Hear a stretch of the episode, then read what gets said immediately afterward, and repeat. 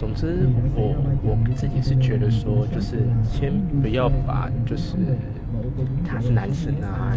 我是女生啊，不是我是男生他是女生这种事情想的太多，因为这样子的话，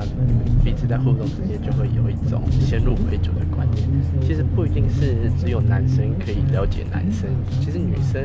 也是可以了解男生的。那在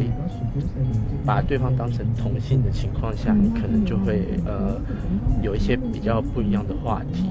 那不管是嗯什么样的话题都可以，就是像是平常男生跟男生之间会开黄腔，其实女生跟女生之间也会，或者是一些平常说不到的事情，就是在相处的过程之间没有听过的东西，这样也许会给对方带来一个比较不一样的自己。